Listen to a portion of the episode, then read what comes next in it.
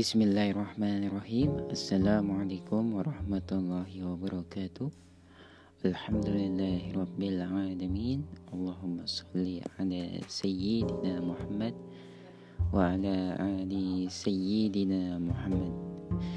Baik teman-teman pendengar podcast motivasi di mana pun saja Anda berada Anda kembali lagi bersama kami di podcast motivasi pada kesempatan hari ini ya.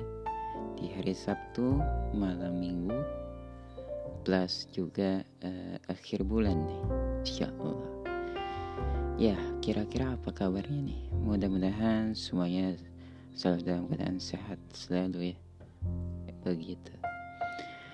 Baik pendengarku yang setia sekarang saya akan mengisahkan tentang seorang ulama yang mana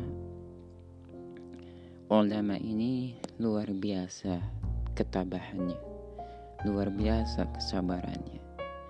Ya, dia ditimpa dengan berbagai macam musibah. Akan tetapi dia tidak pernah menyerah. Dia tidak pernah berpikir untuk mengakhiri hidupnya dia selalu optimis bahwasannya dia itu merupakan seorang manusia yang beruntung gitu. Jadi tidak ada sedikit pun rasa pesimis rasa menyerah ya. Kalau rasa pesimis saja tidak ada apalagi sampai mengucapkan bahwa dia ingin mengakhiri hidup atau dia ingin mati saja gitu. Tidak. Padahal banyak sekali ujian yang menimpanya. Begitu. Lah, apa sih kira-kira yang dialami oleh sang ulama ini? Dan kenapa sih dia tidak begitu apa namanya? Dia tidak menyerah ya. Dia tidak mudah menyerah. Baik. Jadi begini kisahnya. Di suatu hari ya ada seorang bapak-bapak ya yang mana dia ini menelusuri salah satu hutan begitu ya dia masuk ke salah satu hutan. Dan di sana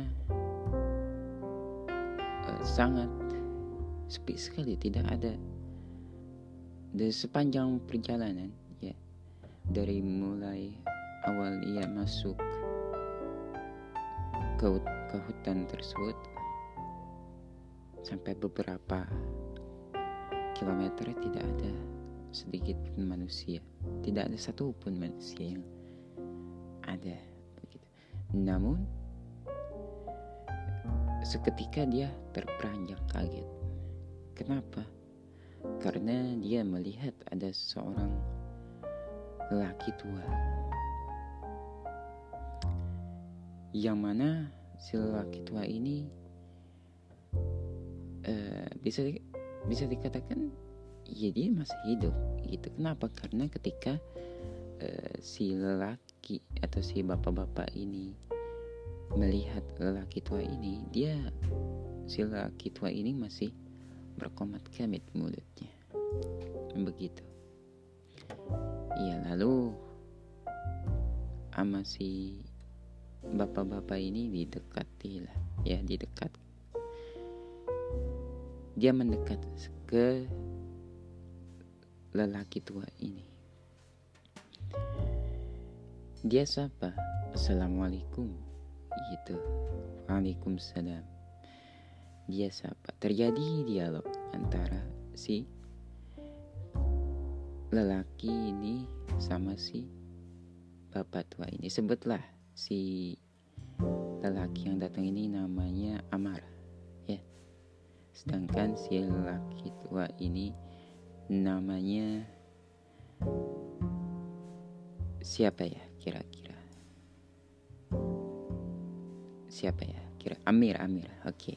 Jadi setelah si Amar mengucapkan salam ya mengucapkan kata salam lalu dijawab sama si Amir ini Waalaikumsalam katanya.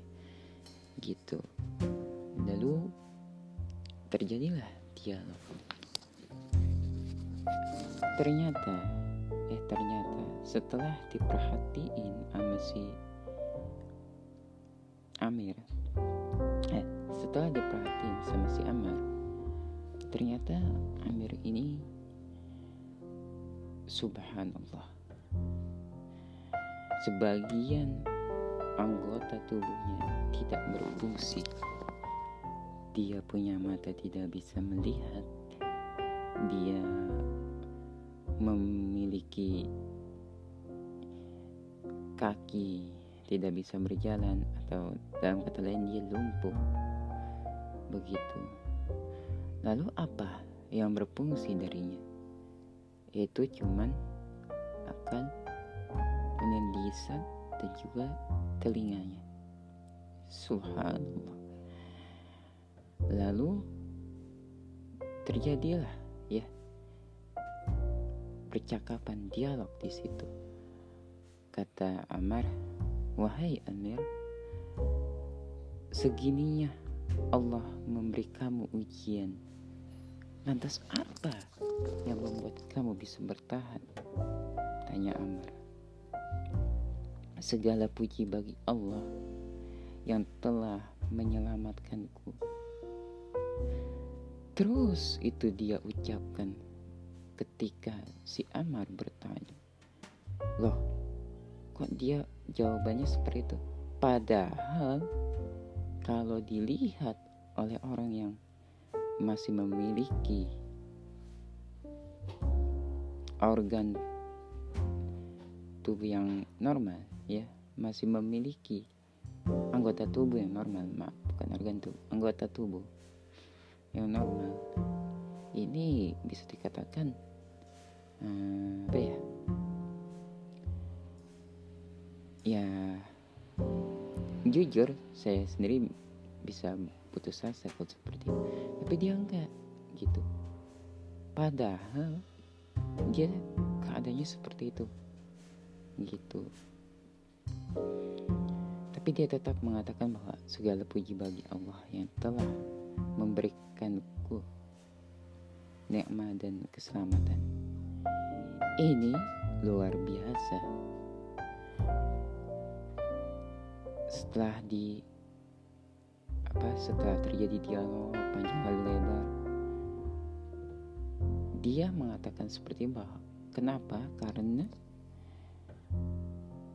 dia bersyukur bahwa Allah Subhanahu wa taala masih memberikannya dia hati dan pikiran untuk merenungi kekuasaan Allah Subhanahu wa taala dia masih diberikan lisan yang dengannya dia masih bisa menyebut nama Allah. Maka inilah yang menjadi motivasi bagi dia. Kenapa dia masih bisa bersyukur di tengah keterbatasan dia yang sangat luar biasa. Ini masya Allah. Ya mungkin ini adalah sekelas ulama ya. Kalau kita ya. Ya. Ya bisa dikatakan bisa nyonta atau uh, bisa juga enggak. Tapi ya baiklah. Ya memang harus seperti itu. Hidup itu kita harus selalu optimis. Kita harus selalu punya ya punya sesuatu yang dapat memotivasi kita. Tidak perlu uh, motivator itu dari kanan kiri depan belakang. Terutama dari diri kita dulu ya. Dari diri kita. Bagaimana caranya biar bisa menimbulkan motivasi dari diri kita? Ya pikiran kita positif gitu. Kita positif thinking terhadap sang pencipta. Begitu. Kalau kita sudah positif thinking pada sang pencipta maka insya Allah kita akan bisa memotivasi diri kita sendiri. Dan dengan itu maka giroh menjalani kehidupan semangat menjalani kehidupan itu akan timbul di diri kita.